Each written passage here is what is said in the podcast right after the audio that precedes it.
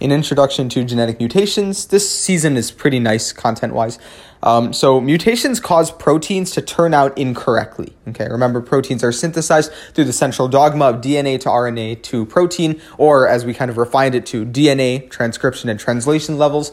Um, and so mutations occur at one of these points, um, and that causes the protein to turn out incorrectly. One example of a mutation is sickle cell anemia, which is when the erythrocytes, the red blood cells, um, they uh, adopt the sickled shape, so kind of like. Uh, like a floppy seven, basically. Uh, and this is problematic because your blood cells, when they're shaped this way, they aggregate together. They get stuck, you know, caught on each other. Uh, and this causes blockage of circulation and a variety of other things.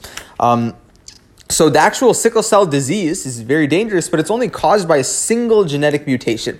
Um, normally, hemoglobin, which you're familiar with, they're the oxygen cars of the body. So they, they bind using uh, Fe3 plus iron ions. They bind oxygen molecules to them and they transport them around the body.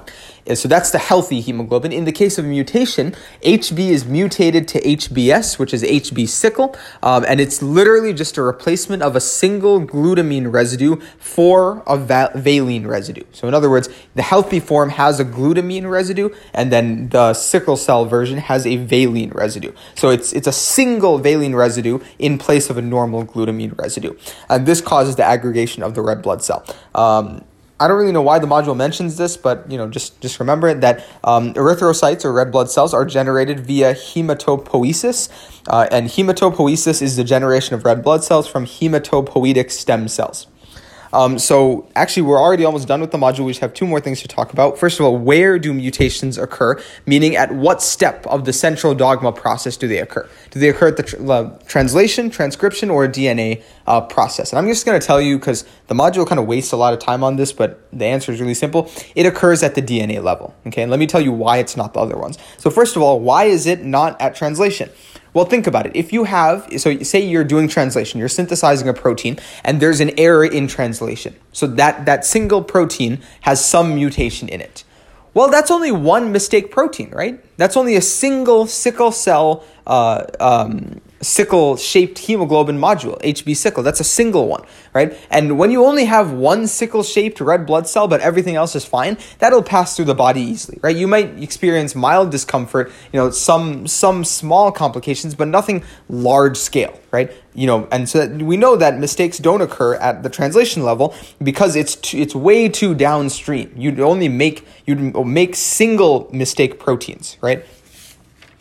Number two is the transcription level, and so this is a little bit more upstream, um, in which case, in which the mRNA strand carries the error. So in translation, the protein carried the error. In mRNA, the uh, sorry, in transcription, the mRNA strand carries the error. But even this, it doesn't actually happen because mRNA is only transcribed, or, or, sorry, translated a couple times before it's degraded, right? It would be different if you have a single mRNA strand and that single mRNA strand undergoes translation for every single one of your proteins, right?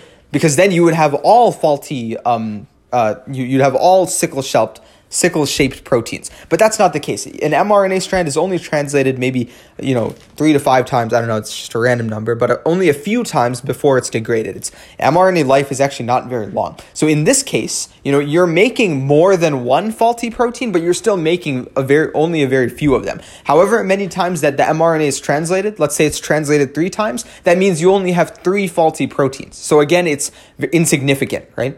And so that's how we know that uh, mutations don't arise at the transcription level. Finally, the DNA level, and this is where mutations arise. Mutations arise at the DNA level because think of it, if you have a mistake in your DNA, you have DNA that's faulty, you have a mutation there, then every single one of your mRNA strands, and therefore every single one of your proteins, will all come out mutated, right? It's the most upstream way, and that's um, because the cell's DNA stores all the genetic material. So all your HBs would be mutated to HBS. So all your proteins would be sickle shaped. This is where mutations arise at the DNA level. Uh, finally, where do mutations come from? There are three um, locate or you, you can receive mutations via inheritance, so they're hereditary. For example, a mutated father might pass on his mutation to his child. There's a high chance of at least one child carrying the mutation. Number two is spontaneous mutation, in which there are DNA replication errors or environmental factors such as poisons.